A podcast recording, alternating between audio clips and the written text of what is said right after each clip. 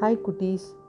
நான் உங்கள் அம்மா அம்மா பேசுகிறேன் குரல் வான் நோக்கி வாழும் உலகு எல்லாம் மன்னன் கோல் நோக்கி வாழும் குடி.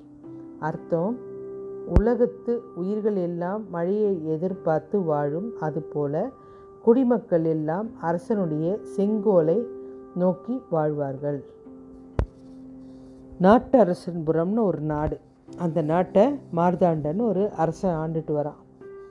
அவன் நாட்டில் பல சிரமங்கள் எல்லாம் இருக்கோ ஒரு மிகப்பெரிய ஒரு தோட்டம் பிரம்மாண்டமான ஒரு தோட்டம்.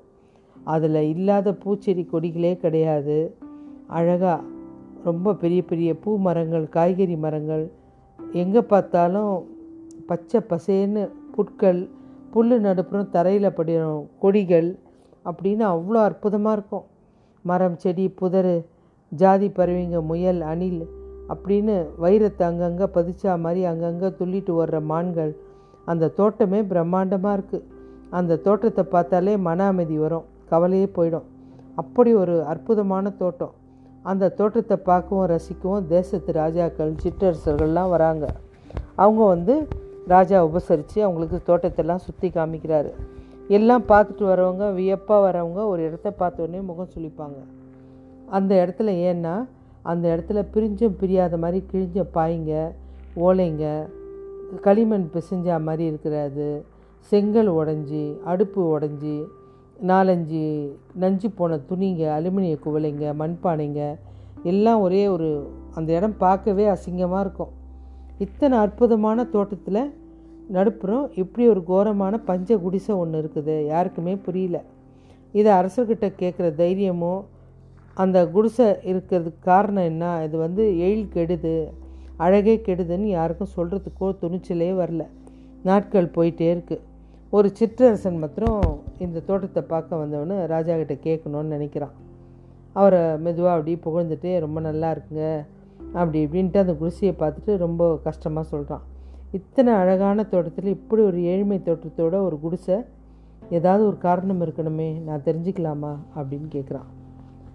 உடனே இருக்கிறதுக்கு காரணம் சொல்கிறீங்களா உடனே மன்னன் சொல்கிறான் கண்டிப்பாக சொல்கிறேன் இந்த குடிசை உன்னை போல் ஒரு தைரியசாலி. இப்போ எங்கிட்ட கேட்ட தெரியுமா? அந்த மாதிரி ஒரு தைரியசாலி எட்டு வருஷத்துக்கு முன்னாடி இந்த தோட்டத்தை உருவாக்க முயன்ற போது ஒரு பரபரப்பு கூடிய இடமா இது இருந்தது. நாடு முழுக்க அமைச்சர்கள் இந்த மாதிரி ஒரு இடத்த தான் தேடின்னு இருந்தாங்க. இந்த இடம் வந்து அவ்வளோ ஒரு சுறுசுறுப்பான இடம். நிறைய பேர் இருக்கிற இடமா இருந்தது.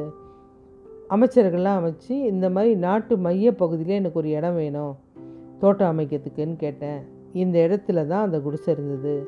அதில் ஒரு ஏழை கிழவி இருந்தா நீ இந்த குடிசையை காலி பண்ணணும் அப்படின்னு இவங்கெல்லாம் சொல்லி கேட்காம கடைசியில் நானே நேரில் வந்து இடத்த காலி செய்தியா இல்லையான்னு கேட்டேன். அதுக்கு அந்த பெண் மன்னா இது என் பாட்டை முப்பாட்டங்காலத்து குடிசை.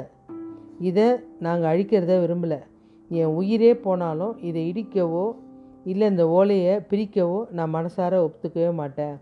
படைபலம் ந நிறைஞ்ச நீ வந்து என்னை கொல்ல கூட செய்யலாம்.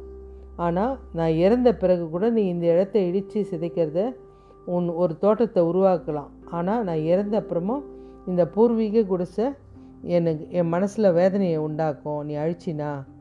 இது வந்து இறைவன்கிட்ட நீ நிச்சயம் பதில் சொல்லியே தீரணும்னு அழுதாங்க அந்த அம்மா. அந்த கண்ணீரில் இருந்த நியாயம் பூர்வீக நினைவு சின்னத்தை காப்பாற்றி கொள்ளும் மனோதைரியம்.